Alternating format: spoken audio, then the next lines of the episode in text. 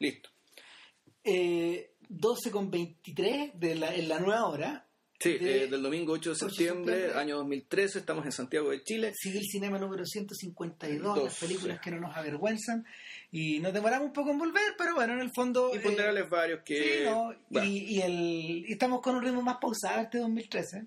Y probablemente el 2014 va a seguir así porque somos gente muy ocupada. Puta madre. Sí, bueno. Eh, nada, po, y de hecho llegamos un poco tarde, o no, no, no estoy tan seguro, a ver uno de los raros estrenos en cartelera que hemos comentado este año. o llegamos, o llegamos, claro, unos dos o tres meses tarde o unos ocho años antes. Unos ocho años antes, claro. eh, porque lo, lo de hoy es eh, el ciclo Before. No, le- no nos gustaría ponerle trilogía, como algunas personas le están llamando a la- al, Porque al no de- sabemos qué va a pasar con no, pues al ciclo de antes del amanecer, antes, Antes del atardecer, atardecer. antes del anochecer, Ant- Antes de la medianoche, en realidad. antes de la medianoche. claro. Sí, sí. Y ¿por qué razón? Básicamente porque Linklater y su y su equipo, el equipo con el que filma estas películas, eh, en realidad ellos mismos se han tomado de una forma muy relajada esta estructura de, de ir eh, creando un filme y volviendo a él o volviendo a esta historia cada nueve años. Claro. El año pasado, de hecho, eh, cuando algunos, cuando algunos, ¿cómo se llama? Cuando algunos inteligentillos eh, trataron de ir a reportear donde estos gallos y empezaron a preguntarle a Julie Del Pi, Más que a, inteligentes son profesionales del hype. claro, a, a, ¿cómo se llama? A Ethan Hawke y al propio Linklater si iban a filmar la película, los tres hicieron los. Ya. O sea, no, na- nadie confirmó nada y, y cuando llegaron reportes en- desde Grecia, en Mesinia, de, de que de que estaban, de que Hay- estaban hay- Hay filmando, un equipo de filmación y que Claro. están los tipos allá. rápidamente sacaron conclusiones. O sea, de que, de que de verdad habían estado trabajando muy callados en el. Habían estado trabajando muy callados en el proyecto. Y en realidad, cuando, mir, cuando uno mira para atrás, la única forma de que puedan de, de que puedan trabajar con el suficiente relajo, este, este, este equipo, es en el secreto absoluto. No, no hace mucho sentido para ellos por la misma estructura y por las mismas características que adoptando esta, este ciclo. Sí, bueno, el, el hecho de que se haya tenido que filmar en estas condiciones también es bien revelador del lugar que, que están teniendo estas películas en la, en la cultura popular. Que no me decís que es un lugar tan predominante, no es un lugar tan masivo, No. pero que pero sí son hitos. O sea, las películas son- ah, se han convertido en hitos para, en particular para la generación, yo diría que la nuestra, para la generación que tenía 20 años a mediados de los 90, que está cumpliendo los 20 años a mediados de los 90. Claro, para la gente, para los Gen Xers. Exactamente, o sea, para la, es para la pata, la última pata de la generación X. Claro. Eh, en particular también porque los propios protagonistas tienen esa edad. sí, po. ¿cachai? Eh, a ver, la serie está estructurada, la serie, la, la serie en realidad partió eh, a partir de una experiencia personal de- del director claro. y en la medida que se ha ido desarrollando ha ido volcando eh, diversos rasgos personales en los distintos Claro. que, que- que han ido aportando los distintos involucrados. O sea, de hecho, yo no sé cómo fue en la primera película, pero yo recuerdo que ya en la segunda, eh, de- del Pi y Ethan Hawke eran co-guionistas. Claro. En la No, primera en la no primera recuerdo. no. En la primera está, la primera está escrita por Linklater y Kim Crisan, que era un- un- una de sus colaboradoras en esa época. Ya. Ahora, eh, eso hace sentido sobre todo porque, sobre todo, ¿cómo se llama? Porque Linklater eh, gatilló esta historia a partir de algo que le ocurrió a él en Chicago. Que él, él había, entiendo que él había ido a comprar un regalo para un niño Ya. ponte tú a una de estas a una de estas a un, a un mall o a una tienda grande de juguetes y en esa tienda conoce una mujer conoce una chiquilla y decide o sea, y, y se, se ponen a conversar y deciden pasar juntos todo un día Ya. Eh, y el y conversan y conversan y conversan y bueno no sé en qué habrá terminado la historia pero él la transforma en película. Él la transforma en película y la transforma en película de una manera bastante interesante.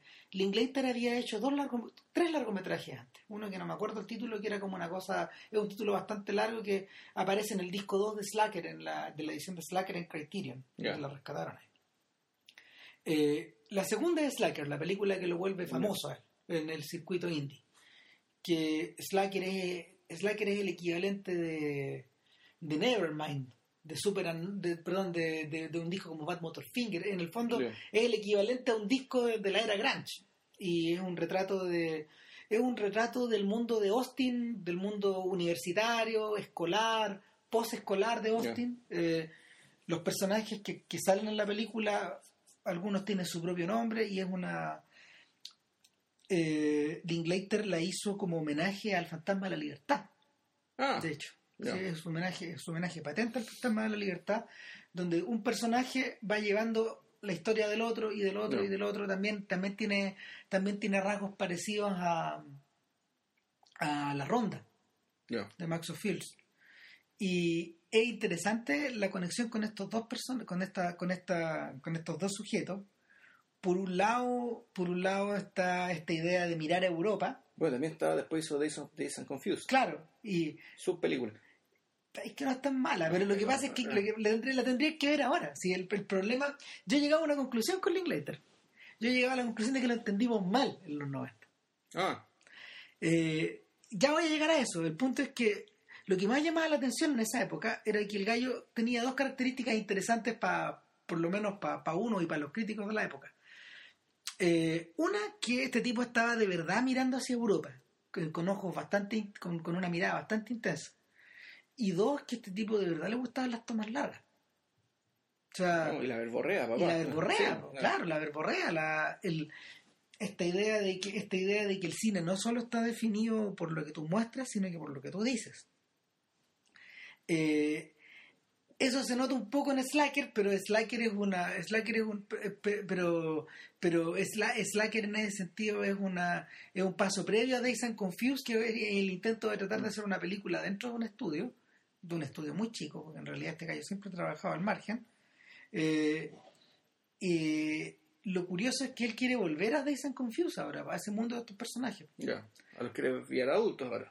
Claro, ¿te acordáis que Days and Confused estaba inventada en los 70? Claro, es una película de, de, época. De, de, época, de 20 años atrás. Era de su vida escolar, de la vida escolar de él. Claro. Finalmente. En Austin otra vez. Y lo que él quiere hacer ahora es Days and Confused en los 90. Ya. ¿Cachai? Ahora quiere volver a quiere volver a retomar este mismo grupo de a este mismo grupo de actores, pero ahora 20 años después. Claro. Otra vez una película de época. Una película de época. Otra vez el paso del tiempo. Mm. Eh, y volvemos a, o sea, volviendo sobre esa idea, porque de esas Confused ocurría en un día, en un día y una noche. El día en que estos gallos salían de vacaciones y salían de cuarto medio, finalmente. Y era una fiesta muy desordenada que terminaba en una amanecida que no tenía nada especial. Eh, con un Matthew McConaughey que era muy re joven, digamos, pero hacía un papel, hacía un papel extraordinario, ¿te acordáis? Era un sujeto que, era un sujeto que que era amigo de estos cabros, pero claramente era como 5 o 6 años mayor. era el weón que les había contagiado todos los vicios. No, pero eh, en fondo son estos weones que nunca, el weón que nunca salió del colegio en realidad. No, pues, el weón que se salió del colegio, pero que siguió rotando en torno pero nunca salió del colegio, nunca, salió de la adolescencia en el último tiempo. Claro, sí, sí, es como es la versión es la versión no idealizada de los personajes de Gris. Ya. Finalmente. Eh, eh, y, y, tú notáis tú notáis que hay que hay mucho de flojera mental, hay mucho de comodidad, hay muchas de estas cosas de quedarse en pueblos chicos. Eso está muy bien armado en esa película. Ahora. Bueno, eso, eso es el slacking. Slacker, de hecho, la, palabra slacker es precisamente una especie de tipo flojo. Flojear. Medio me, indolente, bueno, claro. claro. Eh, sacar la vuelta, mm. Finalmente. Y el, el rollo con. El rollo con. Con esto es que en la siguiente película, que es Before Sunrise, eh, los presupuestos cambian. La, la, manera de enfocar y de pensar cambia. Y el, se mantienen las tomas largas, se mantiene la unidad de tiempo y espacio. Con un día. Eh, el día. Una expresión aristotélica. Claro, pero lo que tenemos por delante es algo que mucha gente confundió con una película de Romer. En esa época. Yo me acuerdo haber leído mucha, mucha latería acerca de eso. Sí, eh, no, fíjate, yo, yo no, leí nada, yo no leí nada. Yo la impresión que tenía de la gente que vio la película que era una película romántica convencional, que era muy linda, ¿cachai? Que les gustó mucho. Que había mucha, había mucha inocencia o pérdida de la inocencia, había mucha conversación, estaba lo que se habló en esa época. O sea, era- había- había- en realidad había mucho de gente hablando las cosas que se escribían en la zona de contacto. en último término. Claro, Era- claro. eh, se escribió mucho en ese suplemento sobre esa película y en algunos otros lados. Ahora, eh, esencialmente es la historia de un cabro y una chiquilla que se encuentran arriba de un tren camino de camino de Viena, o sea, no, van desde alguna parte, de- de- no sé dónde viene el tren, probablemente desde Alemania. va hacia París y, y- y el tren para en Viena. Claro. Él tiene que tomar, él tiene que tomar en Viena En Viena, sí, él tiene que Un tomar avión. Sí. Y ella va a París. Él viene de vuelta de tres semanas de andar subido arriba de los trenes. Yo. Algo de eso sé. De- pero curiosamente no lo, hice, no lo hice por culpa de la película, digamos. Pero, pero, pero el, ahora me hace eco, de hecho, eso. Pero, y ella, ella viene de visitar a su abuela en Budapest. Ya. Claro, ella venía ahí exactamente. Claro. Sí, me acuerdo de eso. y, y de algún modo ellos coinciden ellos coinciden por- porque ella se va a sentar ella se va a sentar frente a él después de que hay una pareja de alemanes que está discutiendo muy violentamente al lado de ella y eh, él le mete conversa ella se engancha y empiezan a hablar y hablar y hablar y hablar y en algún momento se van al coche se van al coche se van al El coche, coche comedor, comedor, sí. claro eh, y en un momento él se la juega y le dice ¿sabéis qué? No sé si tú estés de acuerdo pero enganchado y quiero seguir conversando contigo y él explica yo tengo que tomar un tren en Viena ¿por qué no te quedas esta noche? ¿por qué no te quedas hoy día conmigo? y seguimos conversando y nos seguimos conociendo y y, y ta. Y, y ella acepta. Claramente acepta porque le gustó. Le gustó el muñeco, claro. Claro, le gusta el muñeco y como, ¿cómo se llama, no. Él, él mismo le da a entender que se ha pasado tres semanas arriba de trenes sin hablar con nadie. Ella va leyendo un libro de batalla. Ella, ella, él va leyendo Yo solo quiero que me amen, la autobiografía media mentirosa de Kinski. Ya. Y el, es interesante que en películas como esta, bueno, Linklater, Linklater juega el juego de la nouvelle vague, de mostrar que están leyendo los personajes. ¿Cachai? Que es una, es una, es, esa era una cosa bastante común en las películas francesas de los 60. Hay algo, hay algo que tiene que ver con eso. Yo siento que parte de la verborrea de, de Jean Otage en La mamá y la puta se traslada a esta película en otra clave. Mm. ¿Cachai? Porque la verborrea del- de Jean-Pierre León, esta weá imparable que fluye, que fluye, tiene un poco que ver, tiene un poco que ver con el con la con el estado mental de, de Ethan Hawke en las tres películas, fíjate. Esa manera de, esa manera como de ir fluyendo, el que va poniendo los temas siempre es él. Y bueno, debo decir que yo hice un ejercicio bien curioso. Yo vi las películas al revés. Ya. ¿cachai? Empecé a retroceder y encontrar para buscar las correspondencias hacia atrás, Ya. ¿cachai? Y ya, ya lo vamos a discutir, digamos, pero tú, tú, No, yo, yo, yo creo, yo creo haberlas visto en orden. tú las viste, ¿no? Yo las vi en orden. Pero claro, no, yo no la vi en cine. Ante, ante la mención la vi en cine. Yo la había arrendado, ¿cachai? Por ahí, Ah, qué sé yo. yo la vi en el cine, yo la vi en el cine ante un- en, un, en un cine arte Alameda que estaba repleto, ponte tú, repleto de believers. Ya. Respecto, claro, o sea, de, de gente que, bueno, Claro, que, ya. esta película y gente Ahora- que suspiraba, bueno, me imagino. Claro. Porque además, es que, bueno, la película es tramposa, o sea, es tramposa, más que tramposa. Eh, explota eso. explota truco, eso. claro. O sea, explota el hecho de que los protagonistas sean muy atractivos. Explota el hecho de que te muestran bien como si fuera una casa de muñecas. Es, un, un lugar, te, te lo muestran como un lugar realmente lleno de monumentos, monumentos bonitos, como un lugar de cuento hadas. Claro, pues ellos, el- en el fondo, en el fondo, eh, no por nada también la película está hecha en inglés. ¿sí? Mm. Es, es un poco la fantasía, es la fantasía del, del americano que hace un tour europeo. ¿sí? Linklater en ese sentido. y que lo entiende, o sea, que, que- que- que hace el tour europeo que- y que no y, y, y cómo se esto y que mira y que entiende y que se compenetra digamos y que, y que se mueve como pez en el agua digamos que está en esta cultura que en cierto sentido también la asume como propia. Por cierto, si mucha...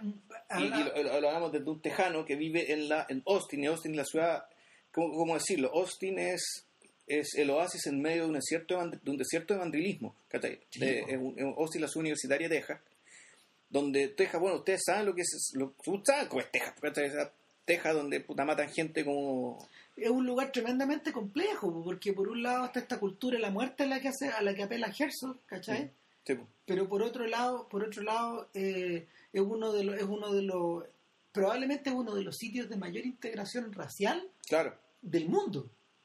¿Cachai? Donde, donde, donde no solo, donde no solo confluye la cultura latina con la cultura americana, eh, a ultranza, O sea, también hay inmigrantes negros. Bueno, es, es lo que, es lo que te y contaba hay en el Lobster. de todos lados. pues. Claro, y además está la población nativa, Es un magneto de dinero Sí. también.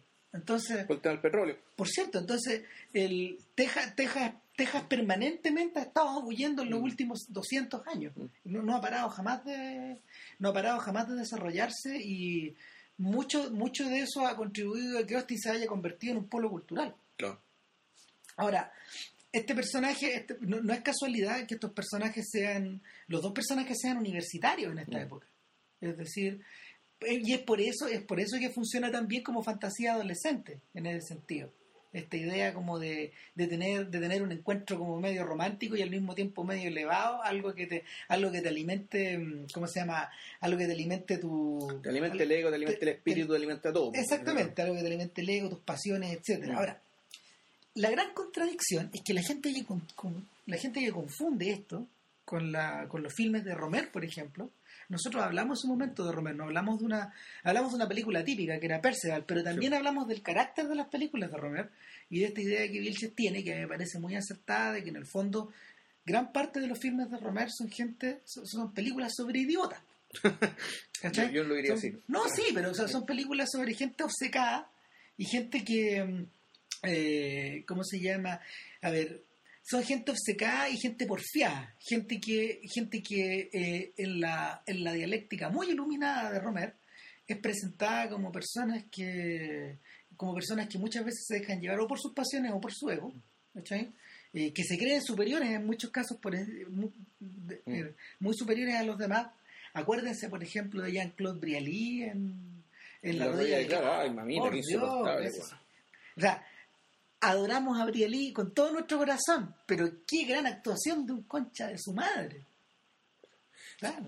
Sí, a ver, Entonces, No, no, pero no- sabes que esta, yo creo que más bien la es que ojo ah, de la primera película no me acuerdo de esto que eso que esto sea así pero la tercera película yo creo que pasa lo mismo con Romer cual es que tenéis que pagar un precio muy importante en huevonera para llegar a algo parecido a la verdad Exacto. es decir son, son muchas capas de tonteras de derechamente estupidez de pomposidad Claro. de, de auto de autocongratulación de de, de, de, El- de- el- de dia- de diálogo de diálogos muy maniqueos ¿cachai? y todo eso y no es, y uno decía esto es esto es parte de la idiotez o esto es, esto es su escritura no en el fondo el- el- están preparando el camino digamos ¿cachai? para para que en algún momento florezca por decirlo pomposamente también la verdad o es decir el momento de la verdad El- donde realmente se está jugando se están jugando las cosas importantes Yo diría que es parte de la autocongratulación de Occidente y que pomposa suena la frase, digamos. Pero, Sí, pero lo interesante es que ojalá lleguemos a la verdad en algún momento del podcast porque estamos hablando de pura hueá mira. No, no, no, no, Ah. lo, que, lo que pasa es que estamos entrando de a poco. Si el, el problema es que estas películas, esta pele- estas tres películas están estructuradas sobre la base de un truco. ¿Cachai? Que es un truco que se vuelve a repetir en la segunda y se vuelve a repetir en la tercera. Eh, esencialmente es el truco de la empatía. ¿Cachai? ¿Cómo, ¿Cómo lográis en el fondo que narrar, narrar una historia donde los personajes puedan eh, puedan, puedan desarrollar, puedan, no sé, puedan desarrollarse interiormente al revés de lo que ocurre en las películas. ¿A qué me, a qué me- a qué me refiero?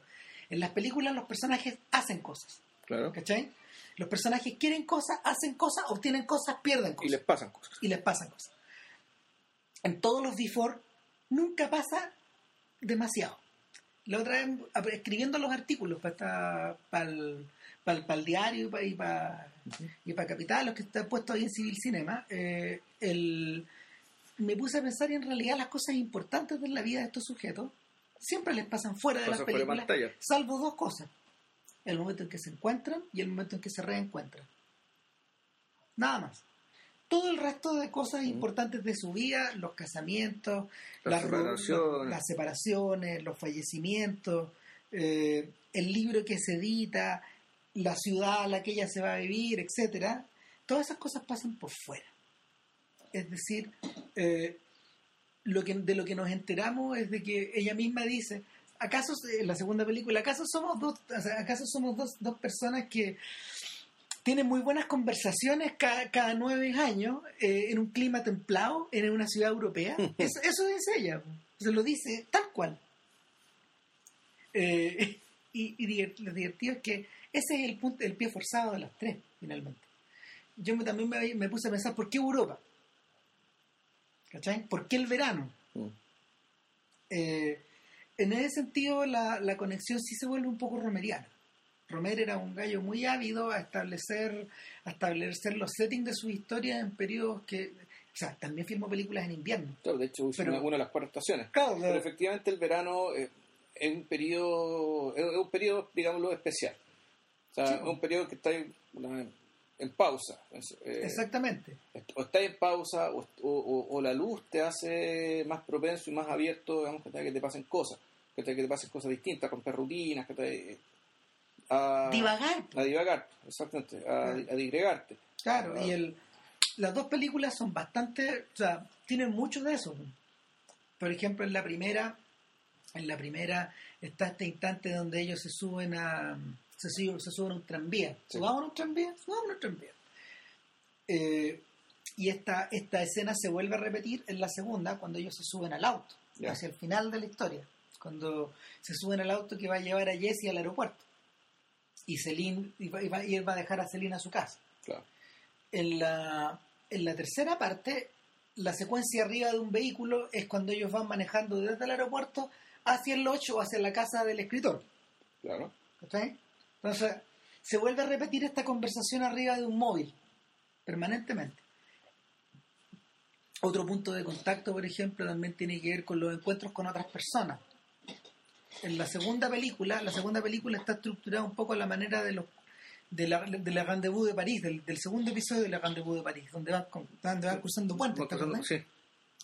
Eh, y el, en la primera, la primera es un paseo por una ciudad y la segunda es más bien, la tercera es más bien estática. Es donde en el fondo ellos llegan a un lugar. ¿Dónde? ¿Cuál? En la tercera, una vez que, una vez que llegan a Mesinia, está, se quedan ahí nomás y no se mueven, mu- no se mueven mucho más, van a la ciudad, ¿cachai? A ver, el,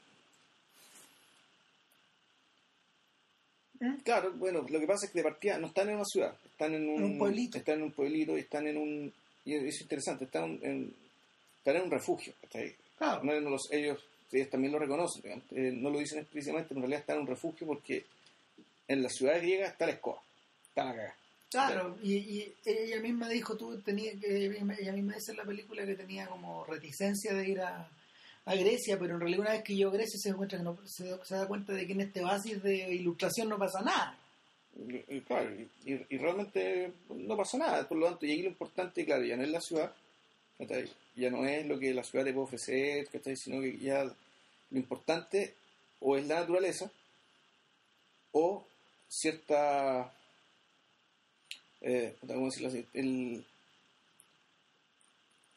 pucha, es ya una, una- la expresión ya máxima del paso del tiempo, es decir, ya iglesias antiguas, ruinas, eso, es lo- eso es lo que se ve, digamos, y, el sentido que tiene ya... Se ve tiempo acumulado. Exactamente, tiem- tiempo acumulado, tiempo desgastado, des- desgaste, ¿cachai?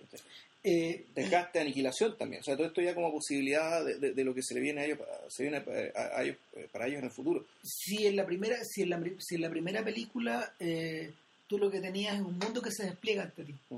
que es la ciudad de Beethoven, la ciudad de Schubert, Claro, exacto. la ciudad de los Strauss, ¿cachai? De Freud, bueno, Exactamente. yo. Siglo XIX. Claro, finalmente.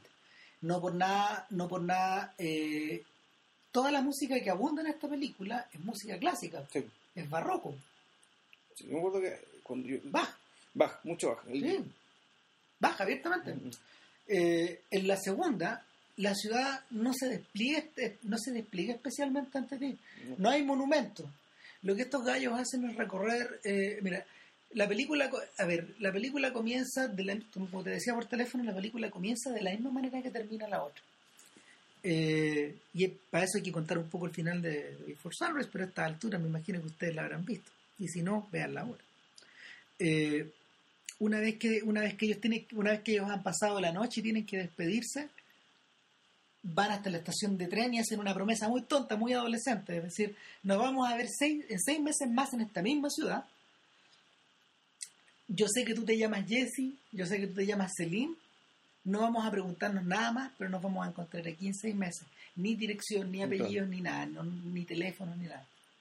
Vamos a ver cuánto, no, cuánto nuestro compromiso nos, vuelve, nos obliga a volver. Y, y mientras, él, mientras él la despide en el tren, y ella se, está yendo en el tren, eh, y tú sentís que algo, que, algo de él se va con mm. ella y algo de ella se queda con él, eh, Linklater vuelve a los espacios que visitamos durante toda la película, pero ahora están vacíos. Y suena Bach de fondo y es un instante súper emotivo. Y se va negro, ¿cachai? Eh, con la imagen de ella, de ella pensando en el tren, pensando en el futuro o en el pasado, o suspendida en el tiempo, moviéndose en ruta a París. ¿Cachai? Eh, la película, la segunda película, comienza al revés. Comienza a lo, a lo Osu, comienza mostrándonos una serie de lugares que no conocemos todavía, o que no, que no, que no, que no, no hemos visto, que los vemos por primera vez. Y en la medida que vas viendo eh, eh, que vas viendo la película, te vas dando cuenta de los lugares que nos mostraron al principio. El primero era la casa de Celine y, el, segundo el segundo era una, era una esquina que está cerca de ahí y, te das cuenta de que toma a toma nos vamos acercando al lugar al, lugar donde ellos se van a reencontrar, que es la librería Shakespeare and Company. Eh, la librería de la amiga de James Joyce, nuevamente referencia cultura. Eh, pero de alguna manera estamos visitando, eh, él está retrocediendo un camino que todavía no ha hecho. Es muy extraña la sensación. Eh, es como la, es como la, mm, es, justamente la película, es como, es como si estuviéramos delante de un espejo viendo la anterior, viendo la, la primera película y reflectando la, la segunda. ¿Cachai? Es como si estuviéramos abriendo un libro finalmente. Es como si estuviéramos eh, dividiendo algo en dos, porque hay perfecta simetría. Yo, de hecho, me gustaría, me gustaría saber cuántos cuadros duran los planos, porque que duran los mismos. Hmm. ¿Cachai? Y, lo que escuchamos de fondo es la voz de Julie del Pi. Y esta vez el carácter es distinto. Las canciones de la película, hay tres canciones de ella, compuestas por ella. Y, y el y cómo se llama en, en, este, reencuentro los lleva este reencuentro al revés al revés que esta Viena que se les abre eh, como si se les abriera el mundo eh, es un París vuelto sobre sí mismo porque es un paseo bastante corto por el cartier latán por el por el barrio latino ¿cachai? Eh, caminan un poco, se internan hacia adentro, se vuelven, van un poco por la ribera del Sena, se meten al Sena un, en un momento. Claro, aparte que es una ciudad que en la que uno, una, una de, uno de los personajes ya vive ahí. Claro. Por lo tanto, el, el tema ya no es, no un despliegue de posibilidades, sino que ya ella recorre su barrio. Ella le va diciendo por acá, por mm. acá, por acá. Ella va, ella va, ella va guiando al. Ella se mueve como en el agua, él va de visita, él juega de visita y, y, ahí se mueve. Volvemos a tener escenas en movimiento, mm. escenas donde se toman un café, escenas donde mm. conversan, escenas donde hacen crisis, escenas donde pelean, ¿cachai? Eh, sin embargo, sin embargo... Eh, ahí también, ahí, ahora me acabo de acordar, también ahí te contaba la historia de qué pasó después de los después de seis meses. Claro. Y que también es un elemento realmente muy importante, o sea, el hecho de, lo, que pasó y no pasó en esos seis meses. En realidad lo que te marca todo lo que pasó después. En realidad eh, te das cuenta de que te das cuenta de que el, esta segunda película está muy marcada por los remordimientos. Y y es interesante mirarla con distancia. En esa época, de hecho, eh, llamó mucho la atención que hubiera tanto de la, de la autobiografía de Ethan Hawke, por ejemplo. ¿Se estaba separando aquel entonces? Claro, se estaba separando y un divorcio hacía todo chancho porque Uma Thurman no lo dejó nunca ver, ver, nunca más a los cabros chicos durante un tiempo. Una weá, pero es una weá que llegó, no sé, a, los, a los tabloides. Ah, pero, porque ellos se, ellos se conocieron en Cataca, o sea, por ahí por el 99, 98. no, ya. y la historia que la historia que Jesse cuenta es que conoció a una mujer eh, en la universidad, eh, empezaron a pololear, se querían mucho, ella queda embarazada. Ella queda embarazada y, y obviamente me tengo que casar. Eso le dice ella, ¿cachai? Pero después que el niño nace, eh, todo, todo se fue el carajo. Ella no se acerca nunca más a él, mantiene la distancia. Y en ese lapso como de cuatro años lo que empieza a hacer este gallo es escribir el libro. This Time se llama el libro. ¿Cachai? Eh, y, y, es en ese momento donde la serie se da vuelta sobre sí misma, porque es un libro que cuenta la historia de cómo se conocieron ellos dos. ¿Cachai? Eh, o sea, que cuenta antes del amanecer. Eh, que cuenta antes del amanecer.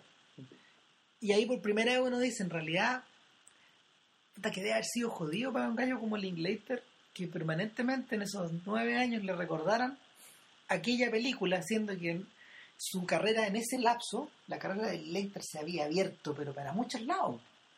Había adaptado una obra de teatro, o sea, dos horas de teatro había Waking Life es de antes o después de antes. Waking Life es de antes. Es de antes. Y uno de los momentos más bonitos de Waking Life es cuando ellos, cuando entre medio del sueño aparecen ellos dos en una escena que nunca existió, donde están acostados. Es el futuro, es algo que no existe, ¿cachai? Es un futuro alternativo. Claro. Es lo que puede haber pasado si se encontraron los cada seis meses. Por ejemplo. No se sabe. Por ejemplo. Pero el, o es el sueño de uno de los personajes. ¿cachai? Eh, les recomiendo encarecidamente que busquen en YouTube ese pedazo porque es muy bonito. Es como si estos personajes nunca se hubieran separado, que esa es una de las características que tiene esta pareja, porque da la sensación de que pueden retomar en cualquier momento con la misma con la misma soltura su, su travel Su, su manera como de relacionarse, de conversar, son gente muy empática que, que aparentemente también puede improvisar con mucha facilidad. Y eh, lo que ocurre es que e, ella, le dice, yo no llegué porque mi, abuela falleció. falleció su abuela, claro. Claro, que falleció súbitamente y después de ir a verla tuve que devolverme, hubo funeral y todo. Eh, yo tenía pasaje comprado. Y él, él, él que le había dicho, no, yo no fui, después le confiesa que, sí, llegó. Y que se endeudó con su viejo, que le quedó la cagada.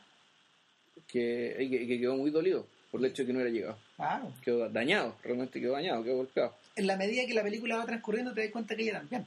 Mm. Que ella también, que, ellos nunca repararon esa herida que abrieron voluntariamente. Eh, eh, eh, yo, yo siento que eso es lo que pasa en la primera película.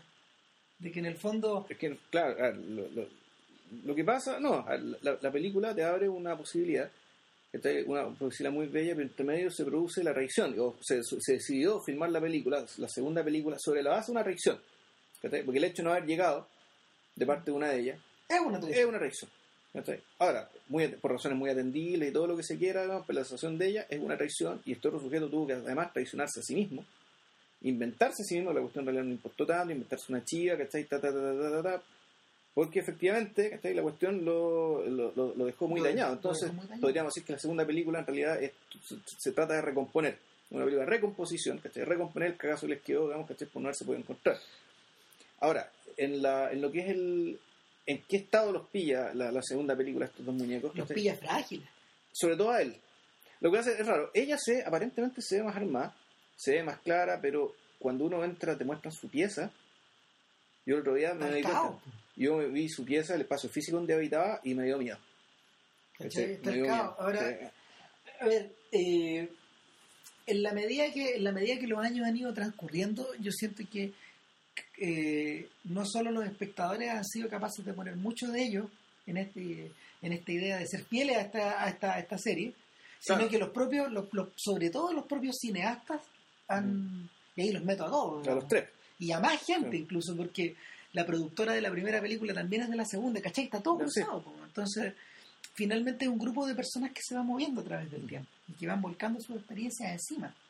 Y, y en, el, en el caso de ella, en el caso de ella te va quedando claro que, que la, la Celine que aparece en la segunda película es la Celine que, por ejemplo, también protagonizó Blanc y que hizo entre mm. medio un montón de otras cosas, que hizo Killing Zoe, que hizo un montón de, de otros papeles que, que fueron que fueron exponiendo a un personaje harto más neurótico de lo que mm, tú pensabas en, un, en un principio. Ahora, viendo la primera película, eh, me di cuenta de que en realidad la neurosis está ahí. Lo que pasa es que hay una niña que hay una hay un personaje femenino que tiene más rasgos de niña. Que, eh, tiene un, tiene un encanto, tiene un encanto que está más deslavado que en la segunda. ¿Cachai? Sí, además un personaje creo más contenido. Eh, pero yo creo que, yo creo, ¿sabéis qué? Yo creo que más contenido por la sensación de que se están viendo por primera vez, porque se están conociendo. Sí, puede ser, nada más. ¿Cachai? Porque, porque esa, esas idas y vueltas medias Woody Allen, a, a los Woody Allen que tiene ella, porque este personaje, este, la actriz, la actriz misma en su mito actoral tiene, este, tiene esta tiene estas características. Y como eh, directora. Claro, como directora también. Eh, el, incita, digamos, a una suerte de rebelión contra ella, porque hay momentos, hay momentos, ella sabe que es exasperante, y hay momentos en que son, hay momentos en que juega las pelotas. Eh, bueno, lo que pasa, bueno, de partida, yo la, en las dos películas, o sea, la película que le vi como directora, estos dos días en París, bueno, él los quería matar a los dos. Quería matarla a ella quería matarla a él. Que realmente quería matar. Michel la pasó muy mal. Yo la película, yo realmente pateé la perra, qué manera de indignarme. Y entendiendo, que y ojo, que tampoco, tampoco soy tan idiota ni tan insensible para darme cuenta que el final de la, la conversación final de la película es una conversación que está muy lograda como escena, como escena y como y, bien, digamos. El tema es que notaba demasiado que todo lo demás estaba construido para llegar a eso. Y todo ese demás era realmente insufrible. O sea, yo en realidad tengo muy poca tolerancia con a la huevonera. Con ese tipo de huevonera. Por, Romer, pero fíjate, con Romer me hace gracia. Dentro de todo me hace gracia porque me parece que los personajes con ya tienen, al menos tienen el hecho de ser de, estar derechamente despistados y, y ser medio brutos, pero no creerse mucho más de los brutos que son. Son pelotudos de buena fe. O sea, salvo, por ejemplo, no sé, salvo la protagonista del Bello Matrimonio y... Oh, y la del Rayo Verde. Y del Rayo Verde, que Vilches la odia. Oh, oh. Mi amiga de Facebook. Tu amiga de Facebook, sí. María Riviera. dale saludos. Bueno, la verdad es que el punto es que el, la diferencia con Romer, la diferencia con Romer es que Romer posee la unidad aristotélica en la cabeza, pues bueno, es roseliniano, es roseliniano de adentro. En cambio acá, en, la, en todas las películas de Before, el mundo se, el, los estímulos del mundo se meten por los costados, ¿cachai? De desde todos lados. Entonces, eh, muchas de las conversaciones, por ejemplo, que tú vas observando en las distintas películas, están llevadas por los mores de la época, ¿cachai? Mm. Por los estímulos de la época, por, cómo se debe comportar un hombre de los 90 o un hombre de los 2000.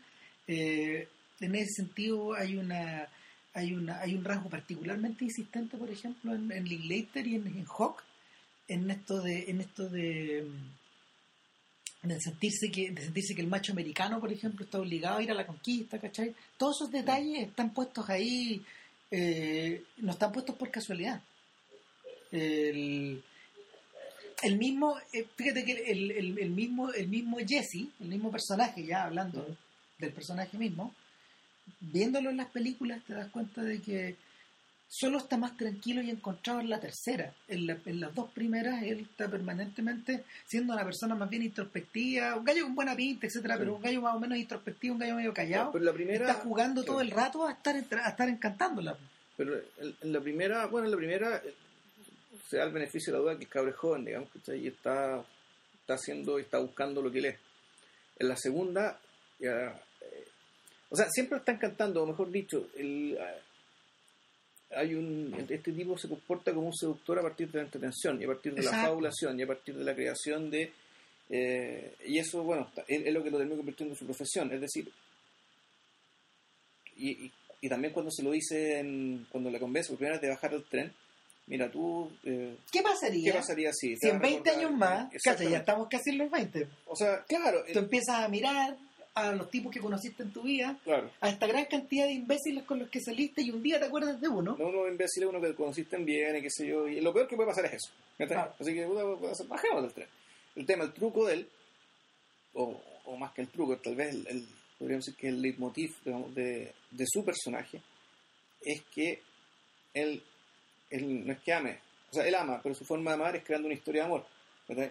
no, no, creando, no creando la, la, historia de amor típica, sino creando diciendo que todo lo que está pasando está, tiene un sentido porque es parte de una historia. En ese sentido, en ese sentido, sí se parece a los personajes de Jean-Pierre Léo. ¿Cachai? El poder fabulador que... no, yo no estoy hablando de en él. Claro, ya. No, sí, porque no, pues, él, no, tenía, no, no pensaba en eso. en él es otra cosa. Yo Claro. estoy, hablando, estoy hablando del Leo de las películas de Godard.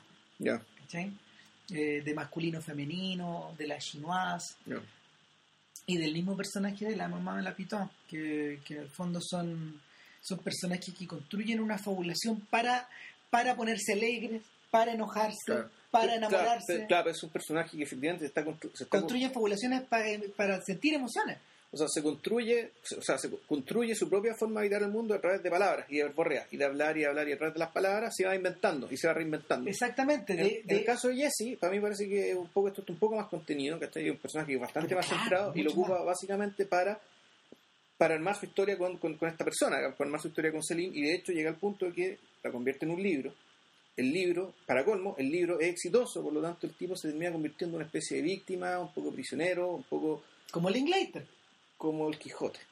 Eso, eso es una cosa. A la larga. A la larga, al fondo del libro El Quijote. Esto de que el segundo libro El Quijote no solamente sea la La continuación, salida. ¿cachai? no, sea, no sea, sea la continuación del primer libro El Quijote, sino que en cierto sentido sea su consecuencia. Y sea su comentario. Sea su comentario, sea su puesta en distancia, digamos, su, su Claro. puesta- casi su puesta en abismo. Porque el, el segundo libro del Quijote existe en un libro donde ya existe el libro del Quijote. Claro, sea, el segundo libro El Quijote, el, libro, el, el primer libro El Quijote está dando vuelta y el Quijote es famoso, es una celebridad. Entonces, eh, tú te encontrás con que Quijote ya no solamente tiene que lidiar contra, ¿cachai? contra todos los males reales e imaginarios con los que él quiere pelear, sino que también tiene que lidiar con el hecho de que él es famoso y que la gente espera cosas de él y De hecho, yo creo que la, a propósito de eso, eh, Ethan Hawke ha escrito sus libros, tiene como dos o tres libros sobre esta base. Y esta chiquilla tiene cuatro o cinco películas dirigidas por ella sobre esa base. sobre eso base. Y el mismo Linklater ha construido su, ha construido su carrera eh, un poco también sobre esta base y él sabe que esto importa y que y, y- y el, y- el- a, lo largo de estos 20 años el tipo ha desarrollado una carrera o sea, Rosenbaum, John- o sea, Jonathan Rosenbaum lo, lo considera el director americano más importante de los últimos 20 años. Yo creo que no está tan equivocado en el sentido de que es un tipo que ha trabajado en forma consistente, ha trabajado en forma consistente para crear un corpus de películas que tengan que ver entre sí, ha sido consistente con sus obsesiones, que son ponte tú el tiempo y la vida real, y la forma en que estas, estas se relacionan con las imágenes y cómo las atrapáis. Y No sé, yo creo que el más importante, yo creo que el más importante, pero está en desarrollo, él todavía más joven, yo creo que es por Thomas Anderson. O sea, yo creo que las películas de Tom, de las mejores películas de Paul Thomas Anderson son mejores que todas las de Linklater. ¿Cachai? Con lo bueno que es que encuentro. que- que no, es que yo, es que yo creo que eso, yo creo que son alcances diferentes. Yo Mm. creo que Linklater, por ejemplo, es un Linklater es un sujeto que no podría trabajar jamás en, en- con los niveles de ambición de Paul Thomas Anderson. No, Mm. con los niveles de ambición de The Master y de There Will Be Blood, olvídate, Mm. no, no. Linklater trabaja en pequeño, salvo, yo creo que incluso en este proyecto que ellos tienen ahora, con La, la cabro chico, el el. Claro, que, que es, una, es un proyecto que es casi paralelo a este otro y que ha estado que en vez de irse exponiendo cada nueve años, se ha ido grabando todos los años, todos los veranos, cuando el niñito sale del colegio. La historia es la historia de, es la historia de una pareja que es Patricia Arquette y Ethan Hawke, que comienzan esta, comienzan esta historia cuando ellos se separan y el niño entra primero básico, con los papás separados. Y año tras año han vuelto a filmar los tres. A veces está ella, a veces está él. No todos los segmentos aparecen juntos, ¿sabes? O, sí- siempre separados. Nunca la- se volvieron a juntar. no, No. la constante del niño. Entonces, este niño que empieza de 6 años, ahora tiene 19. Ya. ¿cachai? Y tú lo has visto, tú, se supone que lo han ido viendo crecer en cámara. Esto probablemente se estrena ahora en el Festival de Berlín que viene. ¿Y termina ahí o lo ves a seguir continuando? No, pues ahí la- termina. Ahí termina. el- ahí Ah, termina con la Boyhood, digamos. Ya, Claro, no, no- no cuando, es cuando se acaba la infancia y empieza la adolescencia. cuando entra a la universidad, digamos. Yo creo que. Claro, ya. exactamente. Es un poco, eh, en cierta medida, es como recorre, recorre el mismo camino que en las Toy Stories. Ya. ¿Te acordáis que el, Sí. el personaje del niño también va creciendo? Sí. Entonces, el, el, el, el propio Linklater, el propio Linklater ha dicho que no le interesa trabajar, eh, no le interesa trabajar con, con volúmenes más grandes porque los niveles de compromiso que tenéis que tener son mucho más, son mucho más gigantescos. Entonces, yo creo, yo creo que una película, yo probablemente la película más extraordinaria que he visto de Linklater no es ninguna de estas before. O sea, a mi gusto es Bernie, esta película que hizo con Jack Black. Ya. yo siento que esa película, eh, que es la historia de un, es la historia de un peluquero, de un peluquero gay que se hace cargo de un, que, que se convierte en, en empleado de una funeraria y que eso lo pone en contacto con muchas viudas, cosa que le gusta mucho a él porque su vida social, él, él- él- su vida social se relaciona con mujeres maduras nomás. Eh, y que y que se hace muy amigo de una de, de una de estas viejas, que es Shirley MacLaine, eh, a tal punto de que se convierte como en el Perkins de ella y la acompaña en los viajes y todo. Eh, y se desarrolla, se desarrolla toda una historia como de amor de alguna manera, pero pero se interrumpe drásticamente y con una tragedia.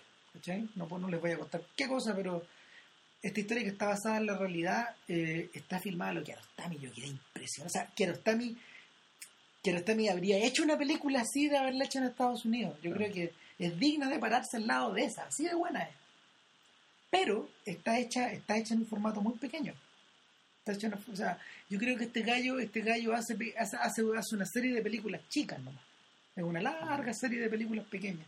No, Claro, eso- y eso no hay le permite moverse con, con mucha facilidad por distintos Uf, géneros, registros, hartos dibujos con, con, esta cuestión animada. Claro, son, Scanner Darkly, son creo, peli- no sé. claro, son películas grabadas en digital que están pasadas al rotoscopio y Mm. están animadas, tú. Aparte de aparte de, Waking Life. de Waking Life, está Scanner Darkly, que yo creo que es una de las grandes adaptaciones que he visto de, de Philip Dick. Ya. O sea, el weón, el weón no la hace con efectos especiales. No, son weas plantadas en el plantadas a la, ¿cómo se llama? A la tierra. No es, no es, esto no es, no es, no es Minority Report. En el fondo el inglés es el anti-Spielberg. O sea, es, es tan norteamericano como él, pero, pero los, los, ¿cómo se llama? Los lugares comunes de la industria del espectáculo como que no se le aplican. Porque en realidad rara vez él se ha metido en esa industria. Pero salvo Ahora, pero se aplica en otros lugares comunes. Es- sí, eso, claro. eso mejora un poco, ¿cachai? Es el... ya está bien. Yo por ningún lado soy, soy antiintelectual, pero hay, hay cierto intelectualismo en el lector que me termina un poco agotando, ¿cachai? Que en las cosas en vez de exhibirlas tanto, debería integrarlas, ¿cachai? A lo mejor lo hace, ¿cachai? Pero eh, tal vez no debería mostrar tanto. el debería No. mirar Bernie. Ya, no, la voy a mirar, no digo no, sé cuándo. Bernie, pero- Bernie es una película Bernie es una película hecha con, con la sal de la tierra lo- lo- los propios los propios las propias personas que vivieron la historia actúan en la película Uh, ya. no yo estoy yo quedé yo quedé tieso yo quedé tieso cuando la vi yo dije este o sea eh, este weón hizo close up sí hizo close Ese up close up. ¿cachai? Lo, lo, lo, organizó de otra manera nomás, pero, pero es close up. Entonces, volviendo, volviendo un poco a- hacia atrás, es súper evidente que muchas muchas de las ocurrencias o muchos de los hechos reales de la, que, han- que, que le han, que le han ocurrido a estos personajes, o, sea, perdón, al equipo, se hayan volcado sobre la película. Yo le comentaba a Vilches que me impresionaba mucho, eh, porque yo vi yo vi dos días en París y después quedé lo bastante intrigado para ver dos días en Nueva York. Yo dice la cruz. Ya, ya, Claro, ya, y eso él no- hace la no cruz a Marion, al personaje. No, entonces, no, no, gracias. Y, y Marion, Marion en esta segunda película, Marion en esta segunda película ahora vive en Nueva York y tiene otra pareja, tiene un hijo, tu- tu- tiene, está todavía la- el hijo que tiene con, que tuvo con Goldberg, pero ahora está de pareja de Chris Rock, que es un periodista del Village Voice. Y Chris Rock es esta pobre ave que tiene que, que- que al revés que Goldberg, es un señor que está muy de su pega, muy de su casa, ¿cachai? Es un animador de un programa de radio y que recibe a los familiares locos de, de Marion. Y el detalle es que los papás de Marion, Marion es el personaje de Julie Del Pi en estas películas, los papás de Marion son los papás de Del Pi en la vida real. Ya. Y en, en dos días en Nueva York aparece solo el papá de Del Pi, que es un actor que ha salido en, salió en Ridicule, es un actor de teatro, Ya. es un actor como de película. ¿También de apellido del Pi o el el, nombre señor del, del Pi, sí, pues, el señor del Pi, no nombre artístico, entonces el Claro. nombre, ya. Claro, eh, y el. ¿Cómo se llama? Es un señor como de películas de Patrice Leconte. Es, es- es esa clase como de película francesa, francesa. ¿cachai? y, y en esta segunda historia, él está viudo, tal como está viudo en la vida real, porque la Claro. mamá del Pi muere joven. Muere como a los 60 y algo. que tú. Y, y, y dos días en Nueva York está hecha, está construida un poco sobre la base de esa pérdida. De, sobre, sobre, sobre, sobre la base de esa, de esa pérdida. Y fíjate que los papás de Del Pi aparecen me- viendo la película, viendo Before Sunset, los papás de la película aparecen, de ella aparecen en la segunda película. Son los vecinos de ella. Son los vecinos de ella una vez que ya hacia el final llegan. papá está No, haciendo como, ¿te acordás que hacia el final están haciendo como una, No me acuerdo una nada, fiesta en la cuadra? Y como que el viejo está como, estamos como cocinando unos salchichones. Mm. Entonces, en una actitud como muy de Obelix. ¿Cachai? Está como dando vueltas las weas. Eh, el choripán. ¿no? Eh, y el, el punto es que eh, hay mucho de Marión en la Julie del Pi de la, de la tercera película.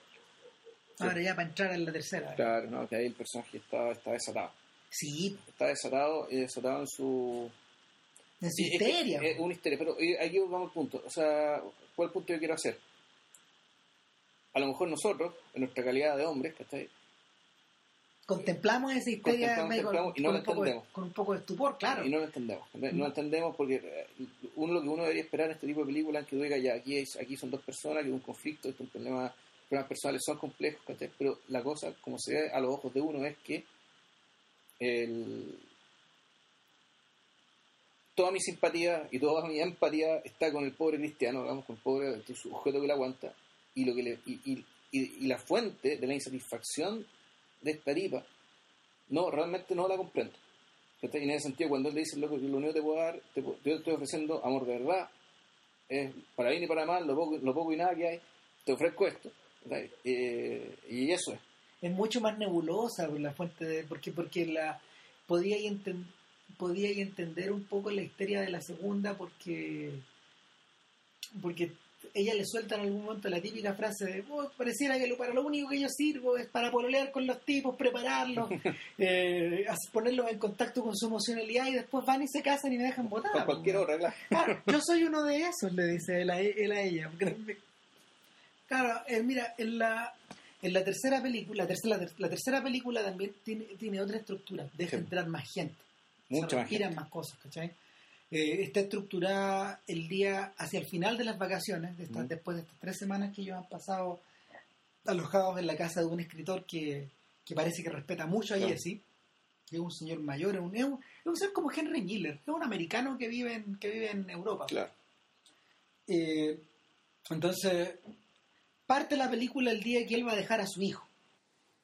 Eh, va a buscar al hijo, va a dejar al hijo al aeropuerto y se está separando de la persona que, de la persona que más quiere en el mundo Claro.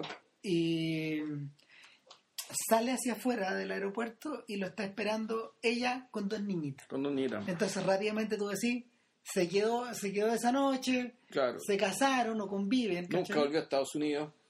Trató de se separó con un abogado de lejos, qué sé yo, tuvo que volver. Claro, esas son las suposiciones que uno tiene, pero Claro. gradualmente, en la medida que ellos van van van manejándose, van, Mm. van al supermercado, llegan a este lugar, ahí Claro. te va quedando claro de que ellos sí vivieron en Estados Unidos, de que él trató de estar cerca, Mm. de que les quedó la cagada, de que la ex mujer odia a esta francesa con todo el alma, Bueno, la ex mujer lo odia a él y odia a la francesa odia a la también. francesa, ¿cachai?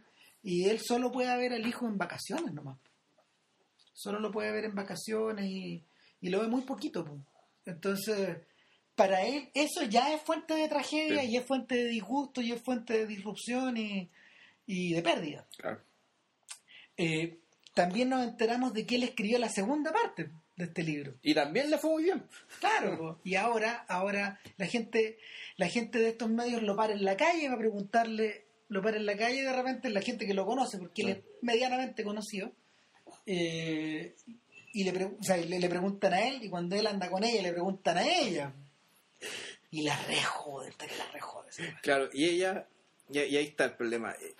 Ahora, es interesante porque en la segunda película, ella también, eh, ella canta, y lo que canta ella también es su versión de la historia a Claro, partir de la música. Desde, Sí. desde la música. Entonces, ella, ella también tiene la capacidad de, de fabular, de armar, de armar su historia, convertirla en otra historia, de, de que en la medida que tú la conviertes en otra cosa, esa historia ya, ya no es tu historia, ya es ficción. ¿Cachai? O puede no serlo, pero ya, ya es la historia de alguien más. ¿cachai? Ya es lo que está removido y separado de está ellos. separado tipo. Eso ya, eso ya no eres necesariamente tú. Eres tú, pero no eres exactamente Hay un tú. momento en antes del anochecer cuando una, una niña que es muy agradable, que está como ahí en el hotel. Una recepcionista del hotel. Claro, ella lo reconoce a él, porque Sí. le dice, como él le habían dado haciendo conferencias y Claro. estaba girando en torno al lugar, le dice, sabe que yo lo admiro mucho, ¿me podría firmar el libro? Ok.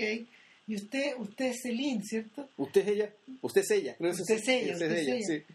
Me lo puede firmar. Mira, chaval, mira con una cara de odio. así como- No, ella como que no quiere, trata de excusarse. Y él dice, no, No. ella está, va a estar feliz. Sí, ella lo va a firmar. O sea, ella decide por él, lo que ya a la mujer lo- la jode Él decide mucho. por ella. O sea, pero él decide por ella, lo que ya la su- suele molestar mucho, pero además la- decide por ella respecto de esto.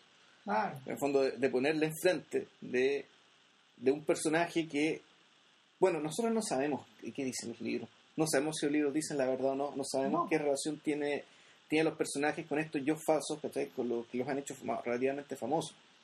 Entonces, eh, Eh, Yo creo que es un poco lo que le ocurre, por ejemplo, a toda esta gente que trabaja en formato autobiográfico un poco. O sea, de, Wo- de Woody Allen y de Diane Keaton, por ejemplo, se dijeron muchas cosas en los 70, ya, aparte que hacían súper buena pareja, bla, bla, bla, etcétera, pero, pero ellos se convirtieron en pareja cinematográfica después de que fueron pareja, ya. no durante, fue siempre después. ¿Cachai? Y, y lo, di- lo, di- lo interesante es que en realidad la persona que persiguió la relación en la vida real fue ella y no él. Ella era la que estuvo siempre más enamorada en la vida real de Allen. Ya, En las películas es a la inversa. ya. ¿cachai? En las películas él siempre va detrás. Él siempre va un poco la Sí. cola, él siempre va perdiendo. En realidad fue- siempre fue al revés. ya.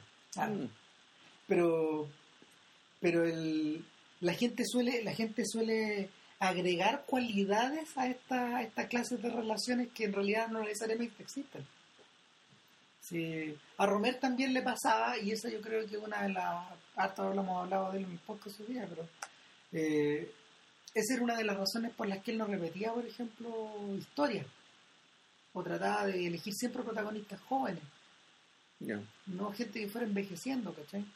Eh, el mismo Truffaut terminó un poco atrapado por esta por Sí. esta espiral de, de, Efectivamente. de Duanels. O sea, la, la, ya, en la, la- ya en la cuarta película se notaba la disolución y la quinta es cualquier cosa. Claro. La quinta es una película que obedece a, otro, a presupuestos Mm, económicos, a necesidades del momento, ¿cachai? Y esa es una de las cosas buenas que tienen los before. Los before están hechos cada vez con más libertad. Sí. con tanta libertad de que en esta última película casi no hay ni epifanía. En el momento, el momento más epifánico, por ejemplo, que, que podría haber sido buscado de alguna manera, es este momento dentro de la iglesia, pero rápidamente lo resuelven, lo, lo resuelven en el absurdo. O sea, no, yo creo que sí hay momentos. O sea, sí, pero, pero, pero tienen otro, otra, o sea están está, motivados por otras cosas. está el tema, claro, ya cuando en una, una escena donde está esta pareja, está con una pareja de la misma edad de ellos, Claro. está una pareja muy joven y una pareja mayor. Para mí, ese es el centro de, la, de, de- de todas las películas. Está por verse, ¿cachai? También, pero oh, también el centro puede ser la conversación que tienen de, después de la iglesia, cuando están hablando ya de la muerte del papá, perdón, de la muerte de la, de la, de- de la abuela, De la abuela. ¿cachai? Y empieza ya la proyección hacia el futuro, ¿qué es esto? Qué interesante que el personaje de la abuela haya sido el más importante en las familias de ellos. sí. Sí, a lo largo de las tres No, películas. pero- está y que ojo, y la escena final, que antes de medianoche, es cuando la, cuando la tipa tiene que decir si se queda o no se queda con él. Ujú. Esa es una tensión, es un momento dramático, muy, muy, muy bien logrado. Y es un momento. Y, no- y- o sea, es un momento en que la tensión y el silencio está todo manejado con un cuidado. Y todo esto a partir, además, en una sola, una sola toma, es decir, una, toma, una, una cámara que se acerca y que se aleja. Claro.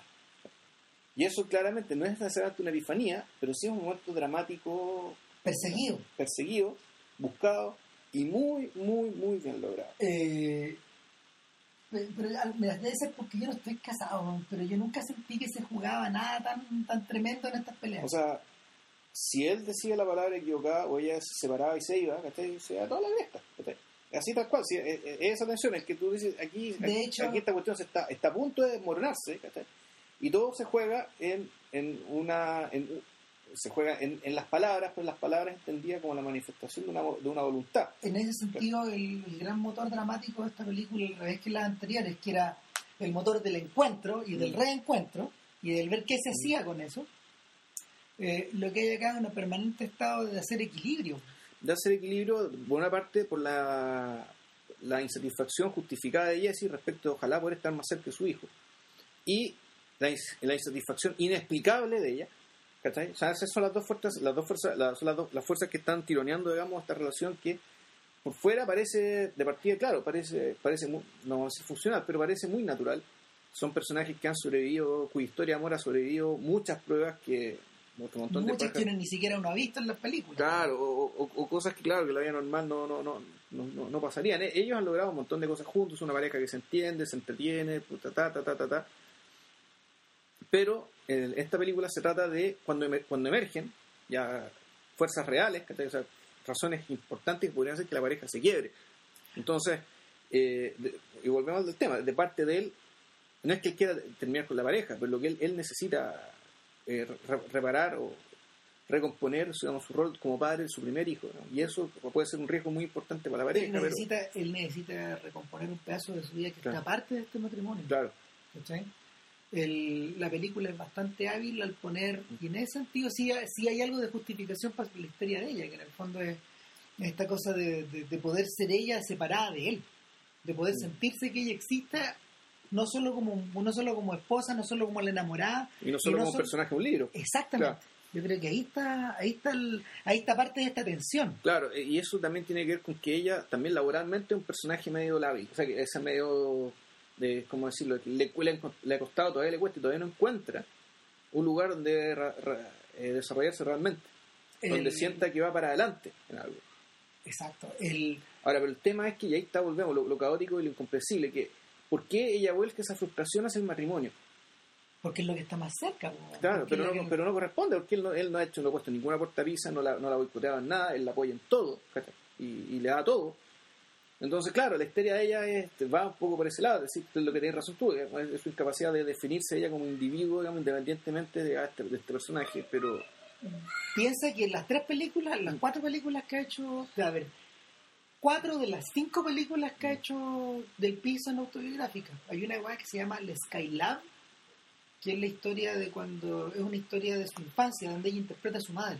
ya, Y, y es una pequeña vacación eh, en Francia, eh, en los días en que el Skylab está retornando a la Tierra. ya, Y, lo, y lo van a ver, lo van a ver caer. En la noche, no sé cómo. Sí, es como ir a mirar Cometa Halley en dictadura. Claro, claro, una cosa así. Y esto ocurre en el año 77, 78, cuando ella es niña. Y, ¿cómo se llama? Eh, es, int- es interesante que ella vuelva una y otra y otra y otra vez a, a tratar como de a tratar de explicar por qué ella es como es. O, o qué es lo que le falta, o qué es lo que ella necesita, pero siempre se vuelca sobre ella en su ficción. Ya. Entonces, si le agregáis eso, si le agregáis esos ingredientes a esta tercera película, hace un poco más de sentido. O sea, el que quiere explorar un poco más allá, que vaya donde del pin. Eso es como lo que Mm. yo aconsejaría, ¿cachai? Que vaya a mirar. Que vaya a mirar y que si se aburre, se aburre, pero, pero que vaya para que haga allá. el intento al menos. Claro, que vaya Ya. para allá porque porque hay algunas respuestas, es curioso, hay algunas respuestas que están en estas películas que se pueden encontrar ahí. En otras, claro, En en, otras, estas otras. Eh, que no es el caso de Ethan Hawke, cuya carrera en realidad no ha derivado hacia el estrellato eh, y se- él se ha convertido en un actor más o menos parecido a Kiefer Sutherland, un actor medio parecido a Clive Owen, ¿cachai? Gente que, que aparece en películas, pero que en el fondo serían grandes actores, serían grandes actores de carácter, o grandes actores secundarios, pero que por la estructura de Hollywood están y por su pinta, Por la están- buena pinta, claro. están obligados a tener roles, están obligados a tener como roles protagónicos en películas más pequeñas. Claro, a ver, el Ethan Hawke hay un personaje que recuerdo mucho y que me parece también es coherente con lo que ha hecho con los Before, es el personaje de, no me acuerdo el nombre, de Antes que el diablo sepa que estás muerto. Ponte tú, sí. El, el hermano tonto de, de Phil Seymour Hoffman, ¿cachai? Este, un- también un padre que no puede ver a sus cabros chicos, que apenas lo puede ver, que no tiene plata. Que, que es bien inepto profesionalmente. Entonces, era es un personaje que el tipo, el tipo eh, fíjate que la película, no me acuerdo de, de muchas cosas, pero me acuerdo mucho de ese personaje. Yo diría que el personaje que más recuerdo es lo que no, no es el personaje realmente importante. No. El, secuaz, el que tenía el, el personaje importante, el de Phil Seymour Hoffman. Pero la actuación de Hawk Se te quedó. se me- fue, la, fue la que se me quedó. Y en parte se me quedó porque es un personaje que no dista mucho de. Sobre todo el de la segunda película. El personaje de la segunda película, tú puedes decir que a lo mejor puede haber desencadenado hacia allá. No así es de la tercera ya. ya- ya es un personaje que ya parece más firme, más sólido, más convencido de lo que hace, más claro. O sea, de hecho, eh, en la tercera es la primera vez donde tú lo ves alternar con otros personajes Sí. masculinos que pueden que pueden que pueden representar tanto desafíos para él eh, como como complementos o como proyecciones. O recuerdos, o también. Exacto. O sea, la figura del escritor que los recibe en esta casa es claramente una figura paterna. Sí. una- y y el, el instante de mayor relajo, yo creo que de la trilogía de películas, es cuando estos gallos se van a, se van, ¿cómo se llama? Los tres hombres se van como al borde, a una especie de mirador que tiene Sí. este señor donde pasan las tardes conversando. Y es como una hora de conversación que tienen como todos los días que es como una especie de workshop que hacen. Y en ese momento donde Hawk eh, vuelve, vuelve, vuelve a, vuelve a fabular. Él no Mm. fabula con ella en esta película. Sí, lo hace, pero al final. Al final, solamente al final. Pero, pero acá, acá lo hace, acá lo hace con el mismo nivel de intensidad que en las anteriores. Sí. En la primera película, ponte tú, él, él ocupa esa, él ocupa esta cuestión para engrupirse a esta chiquilla. Claro.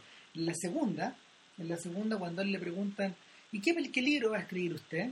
Él dice, a mí me gustaría escribir un libro que transcurriera como en el lapso en que uno escucha una canción. Vuel- Vuelta a esta idea del tiempo, a esta idea de que es una persona que, que, mm, es mayor, que tiene una buena cantidad de frustraciones, bla, bla, bla, y que al mirar a un niño cantar una canción, algo así, eh, él se transporta al momento en que él la escuchó por primera vez y toda la historia está construida sobre esta sensación de que tú vives en dos tiempos, de que tú vives tanto en el presente como en el pasado. Pero no, no es que te transportes al pasado, sino que las dos cosas están ocurriendo. Y justo en el momento en que él dice esa frase, eh, Linklater hace un contraplano y, está, y aparece de la nada del pi. O sea, después de que lo- después de un, de un breve inserto donde los muestra de joven. Entonces, él, él inmediatamente lo que él dice se transforma en se actualiza. Bueno, otra cosa que pasa en esa charla que tiene con el escritor viejo y con su amigo griego, o italiano, no me acuerdo, Sí. eh, de repente aparece un, un tipo más joven con una polola y Un la, chiquillo que también está como medio que a veces de la adoptado familia también medio intelectual, él, que estudia teatro, estudia obras de teatro, qué sé yo, pero Ethan Hawke le pega la mirada asesina a la cara. O si no es Ethan Hawke le pega la mirada asesina, Linklater pega la mirada asesina. Sí, po. ¿Cachai? Hay un zoom en una movimiento de cámara que dicen rica. Sí. rica. Y claro, eso después, en algún momento el personaje del Pi también lo, lo toma, siendo que ya no estaba ahí. Pero ella, de alguna manera, parte de su histeria era la presunción, la paranoia, digamos, de que este tipo en cualquier momento sea con el tipo más joven. Claro, o sea, de hecho, si en la segunda película Hawk era el que se veía desgastado físicamente por su estrés, por lo Mm. que tú quieras, estaba flaco y todo, Estaba flaco, chupado, arrugado, estaba para la cagada. para la cagada. En la tercera película, ella es la que tiene el peso del, del look en el tiempo, porque está muy caderúa, está pasada de peso, tiene bolsas en los ojos, ¿cachai? Y la gente dice, ¿qué pasó? weón?". Pero ¿sabes qué? Yo encuentro... Igual ser rica. igual se ve rica. ¿Será la edad de uno? No, No sé. sé. Pero tiene, las pati- tiene las patitas gorditas. Sí, pues.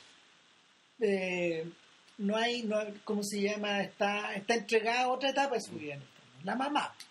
Claro. Y, y el, en ese sentido él se ve más estacionado físicamente en el tiempo. Está, está, está viejo y cansado y desgaste, pero en realidad no... Pero sigue teniendo pelo, no está gordo. claro, se, se vuelca sobre ella. La, Y, sigue, y además, ese es el tema, la vivacidad no la perdió. no, Y eso es lo importante, la vivacidad, la capacidad fabular, de palabrear, de, de tener la cabeza muy activa, de uno no lo ha perdido en absoluto, no ha envejecido nada.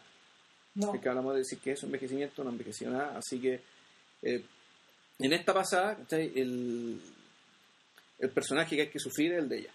lo que lo que abre las perspectivas sobre lo que viene y, y de alguna manera la, la película tal como tú decías ya habla de eso pues habla de la ruina Sí, habla del desgaste si existe una cuarta película va a ser estrenada en el 2022 claro. Cuando ellos tengan ya Casi 50 años. 50 años ellos Porque un poco mayor que él Ella anda en los 41, 41, 40, va a tener Claro. 50 años. claro entonces Pero entonces yo decía, en una de esas hasta la película ya no se trata de eso, sino que se trata del cabro chico grande. puede ser Que conoce una tipa, anda a saber dónde, Shanghái, weón, claro y, y se vuelve a repetir la historia Claro. El- Puede pasar cualquier weón en realidad. el punto es que el punto es que la la sensación de la sensación de tiempo en flujo en, en constante flujo yo creo que yo creo que probablemente es como la es como el- es como la es como la gran característica de la serie y el gran plus y es lo que la hace muy atractiva. Curiosamente eh, la sensación que tengo de las tres es que esta es la es la menos romántica y la que está más volcada sobre la cotidianeidad. Sí, bueno, pero es que no puede no serlo. Sí, claro, si ya están casados, ya Eh, el eh, tema no... ellos mismos dicen, ¿cuándo fue la última vez que tuvimos la oportunidad de hablar harto rato y de hablar cualquier hueá Claro. En vez de estar preocupados de pañales, Mm. de colegio, de, ¿cómo se llama?, del almuerzo, de comprar, ¿cachai? eh, de estar subsumidos en el otro. Claro. En el otro, entendido por otros, los hijos. en- claro. En los otros, claro. Esa sensación de que, de que ya no eres tú nomás.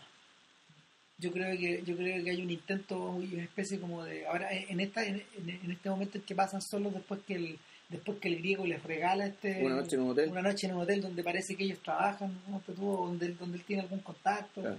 Eh, Pero ¿cachai? Lo increíble, ¿cachai? ¿Cómo estará, o sea, la conclusión que uno saca? El, el- la, la función estabilizadora de la rutina y los deberes es tal que esta pareja apenas tuvo la libertad de quedarse solos en una pieza, queda la cagada. hizo casi sea la mierda del matrimonio, ¿cachai? Por media hora, estando solos en una pieza, tranquilos, sin los hijos cerca, ¿cachai? sin deberes, sin deberes de ningún tipo. O sea, cuando, cuando los pone en la situación ideal de enfrentarse ellos con ellos mismos, ¿cachai? Él, tú, yo, frente al otro, ¿cachai? Claro. solos, sin nada más, luego el matrimonio casi sea la concha de su madre. exactamente porque porque estaban porque estaban sumergidos Está, está todo tapado, estaba todo tapado está todo tapado. el y me acordé me acordé de una de una en, en toda esta escena del hotel que se ocupa se ocupa, se ocupa como un cuarto de la película Eh, Sí, un poco, un poco un más. poco claro. más. me acordé de que Linklater una vez con, con Hawk filmaron una obra de teatro que se llama Tape que también transcurre dentro de una pieza es con Uma Thurman y es con es con, esta- con, el- con el otro Eh, él reúne a la pareja de actores de la, de la Sociedad de los Poetas Muertos Ah, a, a Sean Leonard. Ah, claro, Sean Leonard, ya. Claro. Y ellos dos, eh, el, es que es el amigo que que- es el amigo que viene allá y le deja la cagada en la pieza del hotel y, y es una tremenda, es una pelea que dura como 70 minutos. Claro. Y está como filmada en video, una cosa muy cruda. Y recuerdo un poco esta sensación de que en el fondo vais, salís, entráis, estáis peleando permanentemente mientras estáis conversando. Claro. Yo creo que eso está bien logrado. Ahora, no sé si a la gente, yo no sé si a la gente que romantizó la primera y la segunda, en los distintos momentos de su vida, les irá a gustar tanto esta tercera. En la medida que la película crece con su generación, Probablemente sí. sí. les va a gustar, Sí les va a gustar. O sea, porque hay gente que ya está casada, que ha pasado por estas weas, que ha tenido relaciones importantes y ya le ha quedado la cagada en la vida, que Sí. se han peleado con parejas por weas niñas, ¿cachai? O porque simplemente se dieron todas las circunstancias para que aflorara la verdad, ¿cachai? Y la, y la verdad cuando aflora sola queda muy insoportable y, puta, y la, la relación o no dio más o fue sometida a una prueba extrema. Sí. O sea, yo, yo creo que sí, la película, en ese sentido, esta película no está pensada, no, no, o sea, la saga es como Harry Potter, ¿cachai? O sea, crece, crece con su público, Claro, porque no hay... eh, en, crece esta, con su generación. en esta película no hay apelaciones al romanticismo, no hay música diegética, ¿cachai? No hay... No, no. no, no hay nada que no hay nada no, no hay nada de lo que estaba en la primera In- incluso los niveles de ironía que ellos manejan son otros sea no, no hay nada ponte tú tan tan emotivo como el tremendo final que tiene la, la Claro. primera película que yo creo que yo creo que es un final extraordinario o sea el, el, el otro el otro ejemplo que yo me recordaba al verla al ver estas escenas de gente en tránsito yo pensaba al tiro en los filmes de Wim Wenders yo tengo la sensación de que yo tengo la sensación de que Linklater filmó su Europa inspirado un poco en esto en estas Ah. idas y vueltas de Alice en la ciudad, de- del transcurso del tiempo y sobre todo de movimiento falso. ¿Te acordás que hay una escena donde los personajes, donde hay dos personas que se miran Sí. en un tren? Sí, pues. Que donde Rudiger Vogler se mira con Hannah Shigula y los dos están en trenes distintos y van avanzando en una misma dirección. Es un movimiento falso. Hay movimiento falso. Muy bonito. Muy Ya. bonito esa escena. Y como que hay un momento en que los trenes se separan y se empiezan a alejar. Ya. Y obviamente es como si es como si la cámara hiciera un zoom back, ¿cachai? Mm. Porque se está alejando, pero pero en realidad son los dos caminos que se están separando. Sí. Nada, pues. No, ya hemos hablado bastante de esto. Sí. Eh, Vean, vean las tres ¿verdad? películas o revéanlas. Eh, si hay mucho, hay mucho material que sacar que no- este, estamos en condiciones de prometer algo para la próxima semana, la próxima reunión. la verdad es que no teníamos no teníamos mucho O sea, Chris. Marquette. O sea, te- nosotros venimos, hace tiempo estamos viendo documental de Chris Marquette para. pero siempre vamos descubriendo más y más y más. Entonces, más, entonces- más y no termina nunca. ¡Ah! Ya, Así pero que, ya, bueno. ahí vamos a ver qué Ahí hacemos. vamos qué hacemos, queda sorpresa para la próxima y bueno, que estén muy bien. Cuídense. Nos vemos, chao. Chao.